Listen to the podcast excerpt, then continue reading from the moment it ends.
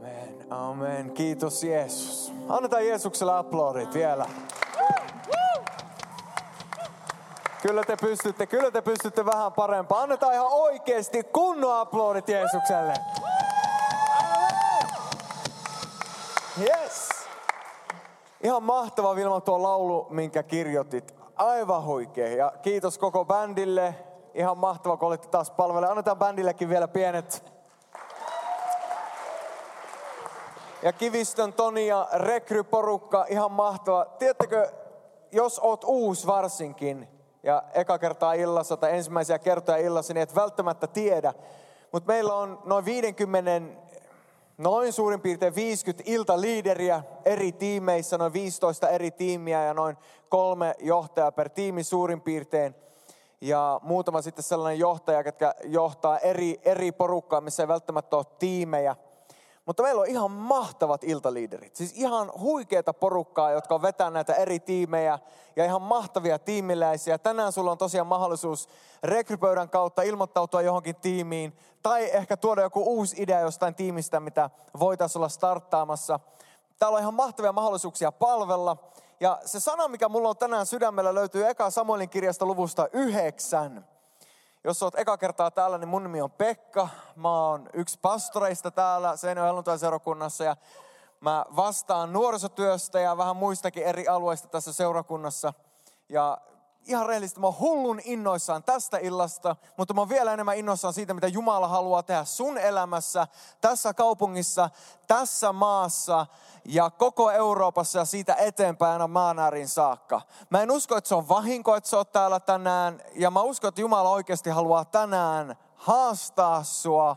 Ei silleen niin kuin, äh, tiedätkö, joku, joku koutsi joskus koulussa, joka huusi vaan naama punaisena sulle, ei niin haastaa, vaan haastaa niin kuin rakastava isä, jolla on paras mielessä sun elämää varten. Että Jumala haluaa tulla sun kohdalle ja haastaa sua tänään astumaan syvemmälle sun kutsumukseen. Kuinka moni teistä haluaisi tietää, mikä sun elämän kutsumus on?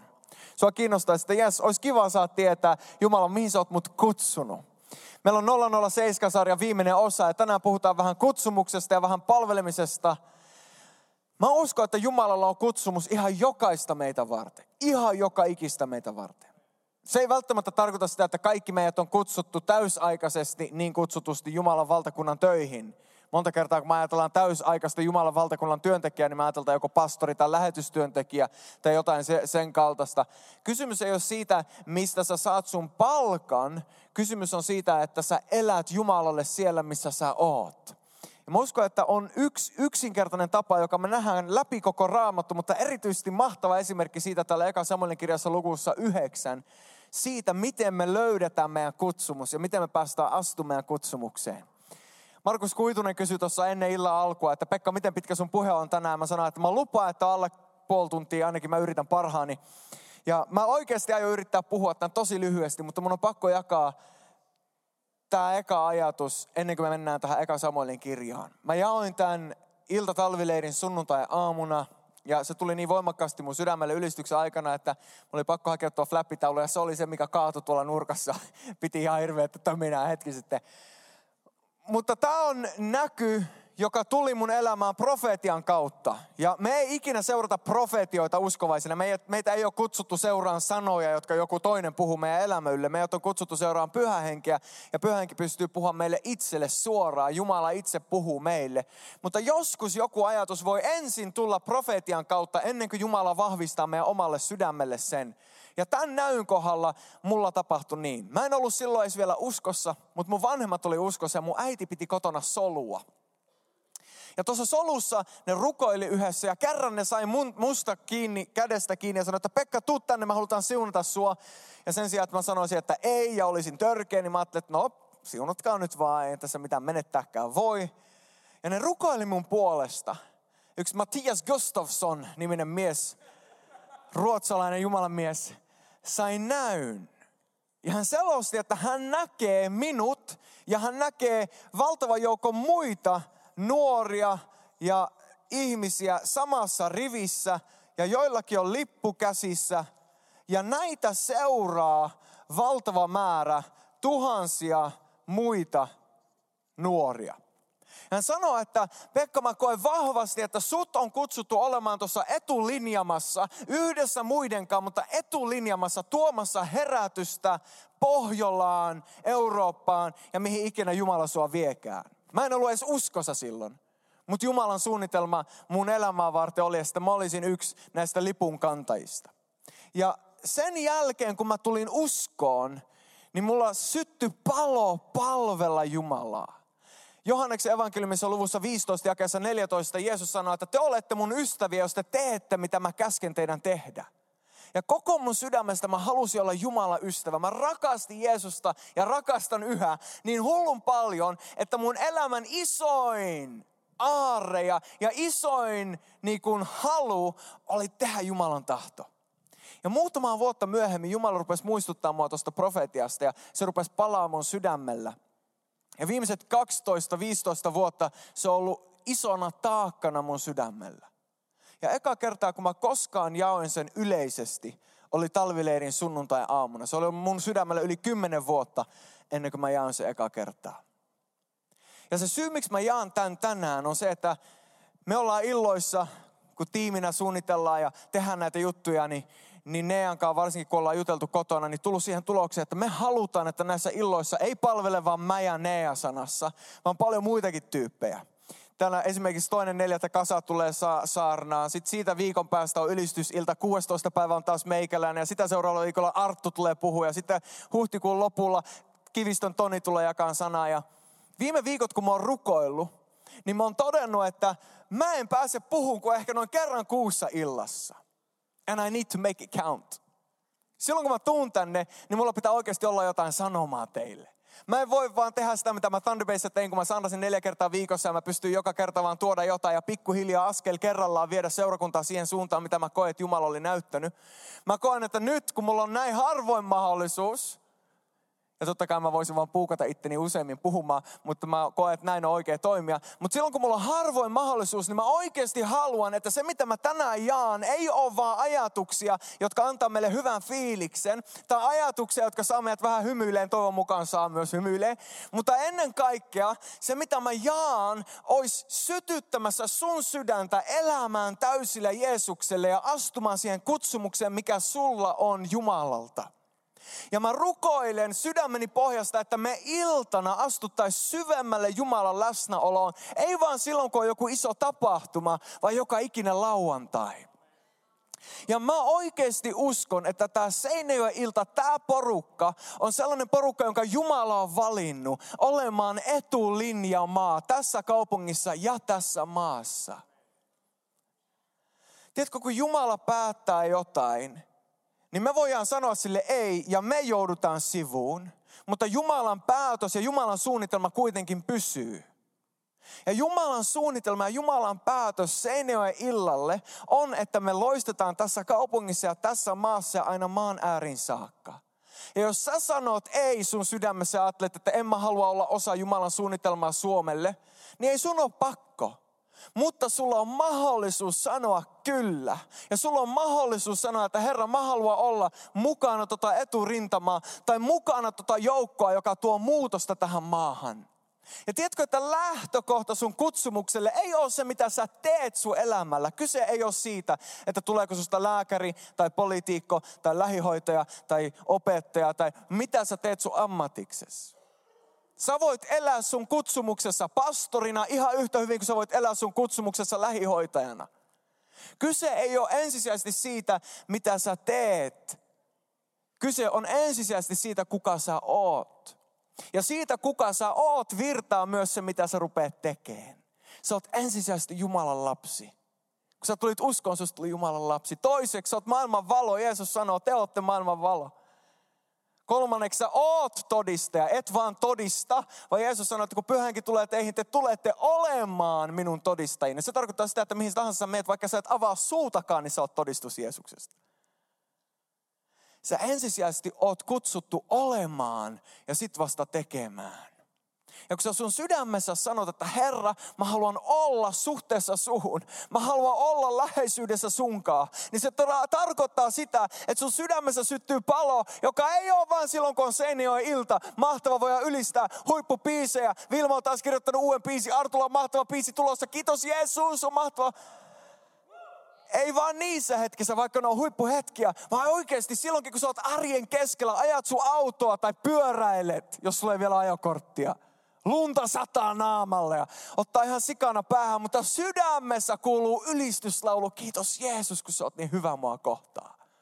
Koulussa menee koet päin mäntyä, mutta ei se haittaa, koska mä oon löytänyt sana, joka on arvokkaampi kuin koulukirjat. Se on tämä raamatun sana, joka ruokkii mun sisintä ja ruokkii mun sydäntä ja se antaa mulle se, mitä mä oikeasti on. Mun arvosanat, mahtavaa, jos ne on kaikki täysiä pisteitä, mutta tärkeämpää kuin mun paperit on se, että mulla on suhde kunnossa isän kanssa.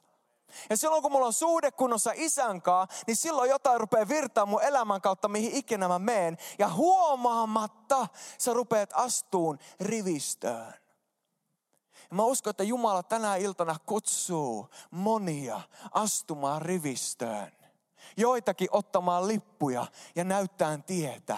Näyttään tietä sun koulukavereille, näyttään tietä sun ystäville, näyttään tietä sun perheen keskellä, näyttään tietä tässä maassa. Jumalan tahto on, että Suomi herää.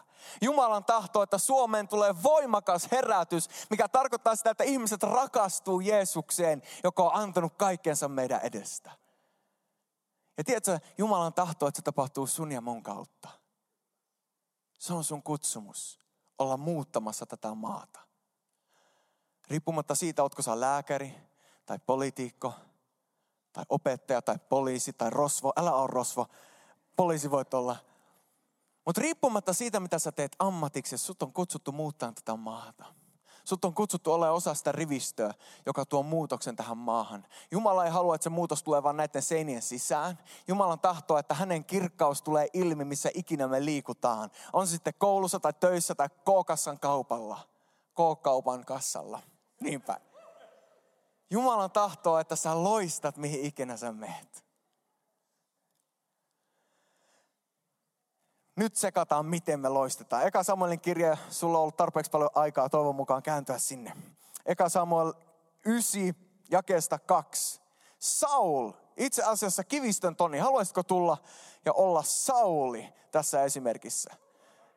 Nimittäin näissä jakeissa lukee, että Saul oli päätä pitempi kaikkia muita ja mä huomasin, että Toni on aika reilusti pitempi meikäläistä. Tähän tarvitaan myös Saulin palvelija. Kuka haluaa tänään olla Kivistöntonin palvelijana? Palvelijana. Sieltä löytyy heti. Kato Janne, tervetuloa, tervetuloa. Helmi. Upeeta. Nyt pääsette äijät näyttelemään. Nyt pääsette näyttelemään. Kuunnelkaa vaan mitä mä luen ja keksikää sen mukaan, että miten tämä story oikeasti meni. Eka Samuelin kirja luku yhdeksän. Kiisi on muuten Sauli isi, niin tota, leikitään, että se on vaikka Matteus. Sulla on hyvänäköinen parta, sä näytät ihan iskeltä. Niin tuota, Kiisillä oli poika nimeltä Saul. Hän oli nuori ja komea. Hyvältä näyttää. Kuten isänsä jo. Eikä israelilaisten joukossa ollut häntä komeampaa miestä. Hän oli päätään pitempi muuta kansaa. On kyllä hyvän näköinen äijä. Kerran Saulin isältä Kiisiltä katosi aasin tammoja. Hän sanoi pojalleen Saulille, ota yksi palvelijoista mukaan ja lähde etsimään aasin tammoja. Niin Saul kulki palvelijansa kanssa Efraimin vuoristoon. Ja Salisan maan halki. Mutta he eivät löytäneet aaseja. He kulkevat Saalimin maan halki, mutta niitä ei ollut sielläkään. He jatkoivat kulkuaan Benjamilaisten maan halki, löytämättä niitä sieltäkään. Kun he tulivat Suufiin, Saul sanoi mukanaan olevalle palvelijalle, tule, palataan kotiin. Muuten isäni huolestuu meidän tähtemme ja jättää mielestään aasintammat. Mutta palvelija sanoi hänelle, kuule, tuossa kaupungissa on kunnioitettu Jumalan mies. Kaikki mitä hän sanoo toteutuu varmasti. Mennään sinne, kenties hän ilmoittaa meille jotain matkastamme. hyvä, hyvä, hyvä, hyvä, hyvä. No niin, annetaan äijille aplodit. Hyvä, hyvä, hyvä. Siististi meni. Ennen kuin luetaan jakeet 15 ja 16, niin huomatkaa, että Saul oli hyvin komea mies, päätä pitempi kaikkia muita, ja Saulilla oli isi nimeltä Kiis. Ja Saulin isi eräänä päivänä kadottaa aasintammaa ja sanoo, että hei poika, lähepä ettiin niitä. Ihan hullu yksinkertainen palvelutehtävä. Ja Saul, koska hän on valmis palvelee, ottaa toisen kaverin mukaansa ja lähtee etsimään aasintammoja. Ne menee ekaksi yhteen paikkaan, joka on pitkän matkan päässä, mutta ei löysy Aasia sieltä. Ne menee seuraavaan paikkaan, eikä ole Aasia sielläkään. Ne matkustaa taas kilometrikaupalla, eikä Aasia löydy mistään. Kuka tahansa normaali ihminen tässä vaiheessa olisi sanonut just mitä Saul sanoi, että ei tästä kuulettu yhtään mitään. Lopetetaan tämä palveleminen, tämä on ihan turhaa. Ja niin Saul sanoikin. Mutta palvelijan sydän on palveleva sydän ja sanoo, että ehkä me kuitenkin voitaisiin vielä vähän palvella. Ehkä me kuitenkin voitaisiin vielä vähän yrittää ja mennä tuohon kaupunkiin ja kysyä siltä Jumalan mieheltä, että missä ne aasintammat oikein on. Ne tekee just niin kuin sana sanoo, me hypätään muutama jakeen yli, voit lukea ne omaa aikaa. Ja ne lähtee sinne Jumalan miehen Samuelin luo. Ja jakeesta 15 meille kerrotaan näin. Mutta jo päivää aikaisemmin Herra oli ilmoittanut Samuelille Saulin tulon ja sanonut, huomenna tähän aikaan minä lähetän luoksesi miehen Benjaminin maasta, voitele hänet kansani Israelin ruhtinaaksi. Luitse, mitä siinä sanottiin? Siinä sanottiin, että Jumala oli puhunut Samuelille jo päivää ennemmin – Sauli ja palvelija oli ollut etsimässä koko tuon päivän ajan noita aaseja löytämättä niitä mistään. Ja Jumala puhuu Samuelille, että mä tuun lähettämään, minä tuun lähettämään. Saulin sun luo ja sun tulee voidella hänet Israelin kuninkaaksi. Ei Saul tiennyt olevansa Jumalan johdatuksessa. Ei Saulin palvelija tiennyt olevansa Jumalan johdatuksessa. Ne vaan palveli. Ei ne ajatellut, että näin pyhä henki johtaa meitä. Ei, ne vaan teki sen, mitä isi oli sanonut, että tehkääpä pojat tuo. Ne vaan totteli ja palveli. Ja palvellessaan Saul astuu kutsumuksensa. Palvellessaan Saul astuu Samuelin eteen ja Samuel voitelee Saulin kuninkaaksi. Voit lukea koko story itse. Hullun mielenkiintoinen story. Nimittäin se kertoo meille, miten me löydetään meidän kutsumus. Sä et löydä sun kutsumusta ensisijaisesti olemalla polvillaan ja odottamalla kotona, että milloin taivas avautuu, enkeli ilmestyy ja kertoo mulle, mitä mun pitää tehdä. Ei. Vaan sä löydät sun kutsumuksen palvelemalla. Sä löydät sun kutsumuksen, kun sä astut esiin ja rupeat palvelee Jumalaa. Ja tiedätkö, että kesken sun palvelua Jumala rupeaa ohjaa ja johdattaa sun elämää, niin että sä yhtäkkiä löydät itsesi keskeltä sun kutsumusta. Niin että sä yhtäkkiä löydät itsesi, kenties niin kuin Saul löysi itsensä profeetan edestä, joka sanoo, että nyt sut voidellaan kuule kuninkaaksi. Sen tähden varo palvelemista. Käänny naapurin puolella sanoa, varo palvelemista. Mä haluan varoittaa sinua, varo palvelemista, koska sä voit kompastua kutsumukseesi. Varo palvelemista, sä voit kompastua sun kutsumukseesi. Viimeiset viisi minuuttia tästä illasta mä haluan jakaa oman todistuksen tosi lyhyesti. Ja tämä ajatus, minkä mä haluan jättää sulle tänään on, palvelemalla sä löydät kutsumuksesi. Palvelemalla sä löydät kutsumuksesi. Tiedätkö, mä en ikinä halunnut tulla pastoriksi. Mä en yhtään kiinnostunut tulla pastoriksi. Mä nousin vähän korkeammalle, että mä näen teidät siellä takariveissäkin. Mä en halunnut tulla pastoriksi, en missään nimessä. Mä olin tullut uskoon, kun mä olin 17. Mä paloin Jumalalle ja mä halusin palvella Jumalaa kaikilla, millä, mitä mulla oli. Mä menin opetuslapseuskouluun Mission nuorten järjestämään Youth of the Missionin opetuslapseuskouluun Restenessissä. Viikko sitten Roope Laukkonen oli täällä Suomen Youth of the Missionista, sama organisaatio. Mä menin Restenessi 19-vuotiaana niiden opetuslapseuskouluun ja mä rakastin sitä. Se, mistä mä, mistä mä tykkäsin kaikista eniten oli, että joka aamu oli tunti aikaa Jumalan ja oppilaan välillä. Sano, sitä kutsuttiin quiet time. Ei saa jutella kenenkään muunkaan kuin Jumalankaan. Ensin syötiin aamia ja sitten mentiin viettää hiljainen hetki ja sitten alkoi päivä opetukset. Opetukset oli hyviä. Aktiomatka oli huippu. Me käytiin ekaksi Hollannissa kuukausi ja sitten Etelä-Afrikassa kaksi kuukautta vähän päälle. Mutta parhaat oli nuo hetket Jumalankaan aamulla. Ja niissä hetkissä mä opin kuulee Jumalan äänen, se on pitkä story. Niissä hetkissä mä rakastuin vielä syvemmin Jeesukseen. Ne hetket oli sellaisia, mitä mä vietän vieläkin. Pyrin viettää joka aamu, mieluusti ennen kuin perhe herää. Jumalan kanssa kahdesta, ne on parhaita hetkiä elämässä. Mutta mä koko sydämestä halusin palvella Jumalaa. En mä miettinyt, mitä musta tulee. Mutta on koulun loppuvaiheella mä rupesin miettimään, että niin mitä mun pitää tehdä mun elämällä. Tai koulu on loppumassa, mun pitää keksiä jotain, mihin ihmeeseen mä menen. Kun koulu oli loppunut, yksi henkilökunnan jäsen nimeltä Mark Erickson, joka itse asiassa nykyään asuu Itä-Suomessa, hän on missionuurissa vieläkin. Hän kysyi, että Pekka, haluatko lähteä munkaan kiertämään?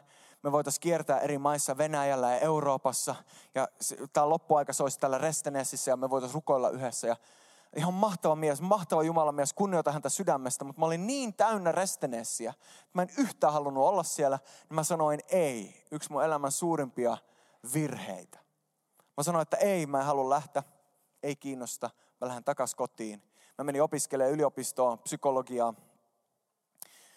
Vähän aikaa sen jälkeen mä menin myyjäksi. Yhtä aikaa opiskelija oli myyjänä. Siballa vähän niin kuin gigantti täällä – ihan ok pystyi tehdä rahaa, koska oli provinssit, pro, provinssi, ei se provisiopalkka. Provinssirokki, se oli helmi. Ja sen jälkeen mä ajattelin, että ei tääkään ole mun juttu, ei tää, ei tää toimi mulle yhtään. Mä lähden tästä näin ja mä menen mieluummin opettajaksi oli mahdollisuus olla sijaisopettajana. Mä rupesin ottaa sijaisuuksia ja mä totesin sijaisuuksia otteessa, että tämä on mahtavaa. Mä saan joka päivä tavata uusia nuoria, 15-16-vuotiaita riippuen mitä luokkaa mä opetan. Ja mä en saanut kertoa niille Jeesuksesta, mutta mä keksin yhden tavan. Mä nimittäin kehitin oman kotisivun, missä mä kerroin oman todistuksen uskontulosta. Ja mä sanoin kaikille, että käykää tsekkaa mun kotisivu. Sitten kävi tsekkaan kotisivut ja tuli seuraavalla tunnilla, että oot sä uskossa? Ja opettajana saa vastaa kysymyksiin, joten sitten mä vaan vastailin kaikkiin kysymyksiin, mitä tuli ja kerroin kaikille Jeesuksesta. Ja mä tajusin, että on ihan mahtavaa. Vähän aikaa sen jälkeen mä, mä ajattelin, että tämä ei ehkä kuitenkaan ole se, mitä mä haluan tehdä. Mä menen raamattukouluun. Ja tuon raamattukoulun yhteydessä mä tein työharjoittelun helluntai-seurakunnalle Trollhettaniin. Mä olin siellä nuorisotyön vastaavana ja mä inhosin sitä sinä aikana mä vannoin, musta ei ikinä tuu pastoria. Se on viimeinen, mitä mun pitää tehdä. Koska pastorina mä olin toimistolla viisi päivää, anteeksi neljä päivää viikosta. Toimistolla, neljän seinän sisällä. Ja joka kerta, kun mä jouduin menemään sinne toimistolle, niin mä mietin sitä, kun mä olin ollut sijaisopettajana aiemmin. Että nytkin, jos mä olisin opettaja, niin mä tapaisin taas kymmeniä ja kymmeniä oppilaita, mutta täällä mä oon neljän seinän sisällä ja väännä jotain puhetta, mitä ehkä kahdeksan tulee kuuntelemaan perjantai-iltana että se on mitään järkeä. Ja silloin mä päätin, että musta ei ikinä tule pastoria. Silloin mä päätin, että paras mun elämälle on, että musta tulee opettaja. Mä olin ihan vakuuttunut, sen täytyy olla Jumalan tahto ja mä rukoilin. Mä kysyin Jumalta, Jumala, vahvista sun tahto mun elämää. Ja Ruma rupesi puhumaan mulle ja Jumala sanoi mun sydämessä, että mä haluan, että sä menet Suomeen Youth of the Missionin henkilökuntaan opetuslapseuskoulun henkilökunnan jäseneksi mietin, että mitä ihmettä, eihän Suomessa edes ole Youth of the Missionia vai onko? Mä soitin yhdelle kaverille Ruotsissa. Se sanoi, että Suomea ollaan just aloittaa uudelleen. Soita tähän ja tähän numeroon. Mä soitin sinne. Mä sanoin, että mä oon kokenut tälleen. Niin se sanoi, että mahtavaa. Me ollaan täällä rukoiltu henkilökunnan jäseniä, koska meillä on vain kaksi ja me tarvitaan vähintään neljä, että me voidaan aloittaa koulu. Ja mä sanoin, että no se on ehkä mä. Mutta mä tiesin myös sydämessä, että Youth of the Missionissa ei saa yhtään palkkaa. Mun pitää itse jotain kautta rukouksiin saada elanto, maksaa vuokra, maksaa lähetysmatkat. Se on ihan mahdotonta. Ja mielessä mä vielä ajattelin, että ei kun musta pitää tulla opettaja. Joten mä hain Uppsala universitet. Täytin paperit ja lähetin hakemukset, että mä menen Uppsalaan musta tulee opettaja. Ja mä rukoilin sen rukouksen, mitä varmaan tosi moni rukoilee. Jumala, avaa se oikea ovi ja sulje se väärä ovi. Ja mä ajattelin, että jos Jumala avaa yliopisto-oven, niin sitten se täytyy olla se oikea ovi. Ja mä olin nuorten leirillä ja mä kamppailin tämän asian kanssa. Mennäkö Suomen missionuoriin tai lähtäkö sinne opettajaksi. Ja mun iskä soittaa ja sanoo, että Pekka, nyt on tullut kirja sieltä yliopistosta, avaanko se? Mä sanoin, että avaa, avaa. Isä avaa sen puhelimessa ja sanoo mulle, että tässä lukee, että sut on hyväksytty. Koulu alkaa sinä ja sinä päivänä. Pekka mahtavaa, susta tulee opettaja. Mun isä on intoa täynnä puhelimessa. Mun sydämessä vaan tulee hullu taakka, että ei, ei se näin pitänyt mennä. Ei, miten ihmeessä tuo ovi avautuu, kun jotenkin mä oon kokenut, että tuo missionuorten ovi olisi se oikea. Nyt oli kaksi ovea auki. Ja mä en tiennyt, mitä mä teen. Mä rukoilin, mä etin Jumalaa, mä menin iltakokoukseen. Markku Tuppurainen oli siellä opettamassa leirillä. Ja kesken iltakokousta Markku nousee ja sanoo, että mä koen tosi vahvasti, että täällä on joku, että sä seisot sun elämän tärkeimmän päätöksen edessä. Sulla on kaksi vaihtoehtoa. Ja sä jo tiedät sydämessä, kumpi tie sun pitäisi valita. Mutta jos sä kuitenkin valitset sen toisen, niin se tulee olemaan niin kuin 40 vuotta erämaassa. Siinä hetkessä mä mietin, että ei vitsillä edes, mä halua mikään erämaahan mennä. Ruotsissa ihan niin kuin Suomessa yliopistosta saa opintotukea, sieltä voi saada opintolainat. Olisi ollut varma tulevaisuus taloudellisesti. Toinen vaihtoehto on lähteä missionuoriin täysin palkattomana, uskon varassa, luottaen siihen, että Jumala jotain kautta järjestää mun vuokrat ja kaikki muut maksut, mitä pitää maksaa. Mutta sydämessä mä tiesin, että se on Jumalan tahto. Ja sanassa Jumala sanoo, että kun me etsitään ensin hänen valtakuntaa vanhuskautta, niin Jumala järjestää kaiken muunkin. Niin mä polvistuin siihen, mä sanoin, että okei okay, Jumala, mä lähden missionuoriin. Ja mä lähin, ja mä luulin, että mä oon vaan puoli vuotta, mutta mä olin neljä vuotta. Ja joka kerta Jumala järjesti rahat ihan joka laskuun. Jumala piti huolen ihan kaikesta. Oli ihan mahtavaa. Mutta sydämessä ainut, mitä mä ajattelin, en mä ajattelen, että mä elän mun kutsumusta. En mä ajattele, että nyt mä oon siellä, missä Jumala haluaa mua oleva. Ei mä ajattelin, että miten mä voin palvella Jumalaa tänään. Miten mä voin palvella Jumalaa tämän jutunkaan, mikä mun edessä on just nyt. Me oltiin Intiassa. Tässä vaiheessa me oltiin oltu jo useammassa eri maassa lähetysmatkalla. Me oltiin Intiassa – Mä olin johtamassa sinne seitsemän hengen ryhmään. Nea oli yksi tiimiläisistä. Intiassa me mentiin kihloihin. Mä kosin Neaa Kolkatassa. Viiden tähden hotellissa. Ihan mahtava ravintola. Me käytiin siellä, se oli ihan täydellistä. Pari viikkoa myöhemmin mä vein tiimin sinne, siellä haisi ihan kaatopaikalle. Mä kiitin Jumalaa siitä, että sinä iltana kun mä kosin, niin ei ollut tätä samaa tuoksua ilmassa. Mutta Intia oli sellainen maa, että joko sitä vihaa tai sitä rakastaa. Ja ensimmäiset kaksi viikkoa mä vihasin sitä, mutta sitten mä rakastuin siihen. Ja mä oikeasti ajattelin ja Nean kanssa molemmat, että me tullaan lähteä Intian lähetystyöhön. Me oltiin ihan vakuuttuneita sydämessä, että me mennään Suomeen, mennään naimisiin, jos me muutetaan Intiaan. Me vaan haluttiin palvella Jumalaa siinä, missä me sillä hetkellä koettiin. Ja mä koettiin, että tämä on se. Me ollaan Intiassa, niin puhelin soi. Mä vastaan. Se on Marko Selkomaa Kanadasta, Thunder Baysta. Sanoin, että Pekka, Mä haluan haastaa sua tulee nuorisopastoriksi tänne. Mielessä mä nauroin, mutta puhelimessa mä olin ystävällinen. Mä nauroin siksi, että Kanadassahan kaikki on kuullut Jeesuksesta. Eihän Kanada tarvii lähetystyöntekijöitä. Intia tarvii lähetystyöntekijöitä. Mä olin vakuuttunut siitä, että Jumalan tahtoo Intia. Mutta mä lupasin rukoilla. Neidän kanssa kun rukoiltiin ja paastottiin, Jumala puhui tosi voimakkaasti, että teidän pitää lähteä Kanadaan. Ja vasta sen jälkeen, kun Jumala oli puhunut meille, että teidän pitää mennä, vasta sen jälkeen me otettiin selvää, että niin, missä se Thunder Bay oikein on. Katsottiin karttaa, että se on tuossa, mitähän paljon siellä asuu ihmisiä, 100 000. Soitin Markolle, että joo, kyllä me ollaan tulossa, että minkälainen siellä on nuorten tilanne. No täällä on noin 10 nuorta per viikko. Ei millään niillä ollut mitään väliä. Ei ollut mitään väliä sillä, että lähin kaupunki Thunder Baysta on 550 kilometriä ei ollut mitään väliä sillä, että nuorten illoissa kävi kymmenen henkeä. Ei ollut mitään väliä sillä, että se oli kaukana kaikesta ja oli sellainen junttila, että ei pahempaa on nähty. Ei mitään, se oli vain joke. Oskar ja, ja Jaakko, jotka on täällä Thunderbehan maailman napa. Ja... Joo, saatte kivittää mut sitten myöhemmin. Mutta oikeasti ei ollut mitään väliä sillä, minkälainen Thunder Bay oli kaupunkina. Tai mitä seurakunta maksaisi meille palkkaa. Ei ollut mitään väliä niillä jutuilla, koska me oltiin kuultu isän ääni meidän sydämessä, joka sanoi, että se on se teidän seuraava paikka. En mä ikinä ajatellut, että mä tulin saamaan palkkaa tästä. Se ei ikinä käynyt edes mielessäkään. Ainut, mitä mä halusin tehdä, oli palvella Jumalaa siinä, mikä nyt oli edessä. Oltiin Thunder Bayssä loppupäästä yhdeksän vuotta ennen kuin me muutettiin tänne ja pitkä story, paljon olisi siitäkin kerrottavaa. Mutta mikä mun pointti on? Mun pointti on yksinkertaisesti se, että palvelemalla sä löydät sun kutsumuksen. Silloin kun Jumala puhuu missionuorista, mä vaan pyrin palvelemaan Jumalaa kaikilla millä mulla oli. Ja mä luulin omassa mielessä, että mun kutsumus on olla opettaja. Jumalan suunnitelma oli erilainen. Mutta ensisijaisesti kysymys ei ollut siitä, mitä mä teen, mikä se ammatti on tai mikä se tehtävä on, vaan se, että mä saan palvella Jumalaa siellä, missä mä oon. Että mä saan olla jollain tavalla välittämässä Jeesusta joillekin siellä, mihin Jumala on mut asettanut. Ja mä uskon, että tänään Jumala haluaa haastaa jokaista meistä, joka tässä salissa on, astumaan tohon rintamaan, olemaan yksi noista palvelijoista. Astumaan siihen, missä me sanotaan, että Herra, mä haluan palvella siellä, missä mä oon. Niissä jutuissa, missä mä oon. Ei sun tarvi pelätä sitä, että jos sä tänään lähdet lavatiimiin, niin se on sitten seuraavat 20 vuotta. Lavaa, lavaa, lavaa.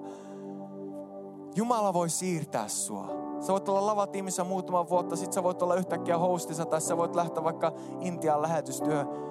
Mutta se alkaa siitä, että sä nyt sanot kyllä ja otat yhden askeleen.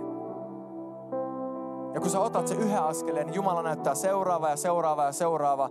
Ja voi olla, että kymmenen vuoden päästä sä löydät itse ihan jostain muualta kuin mitä sä kuvittelit. Mutta se on paras paikka, missä sä voit olla, jos se on Jumalan suunnitelman mukaisuus sun elämälle. Painetaan päät ja rukoillaan. Mulla olisi ollut yksi ihan hullu hyvä esimerkki tähän loppuun, mutta jätetään se johonkin toiseen kertaan. Itse asiassa ei se ollut mun esimerkki, se oli meidän luovan tiimi. Haluatteko se muuten? Haluatteko? Meidän luova tiimi, meidän luova tiimi on kehittänyt ihan huikea esimerkin. Otetaan se tähän loppuun. Mutta ennen sitä nouskaa seisoo omalla paikalla. Rukoillaan. Ja sitten tehdään yksi juttu tässä lopussa ennen kuin me päätetään ilta. Me päätetään vähän eri tavalla tänään. Mutta ennen kuin me mennään mihinkään siihen, mä uskon, että Jumala haluaa tänään haastaa joitakin teistä. Ja mä uskon, että joillekin teistä, ei välttämättä ollenkaan kaikille, ei välttämättä edes puolelle teistä, mutta joillekin teistä. Jumala sytytti jotain sun sydämessä, kun sä näit tämän kuvan, minkä mä piirsin tänne. Ja se ei ole vahinko, että jotain syttyi sun sydämessä, vaan Jumala kutsuu sua. Jumala kutsuu sua, ole hänen palvelija tässä maassa. Ihan pieneksi hetkeksi suljetaan kaikki silmät. Ehkä sä oot täällä ja sä et edes ole vielä uskossa, mutta sä koet jotain sun sydämessä. Sä koet, että Jumala kutsuu sua. Jumala kutsuu sua uskoa ja Jumala kutsuu sua palvelee. Tai ehkä sä oot täällä ja sä oot tullut uskossa jo pitkään.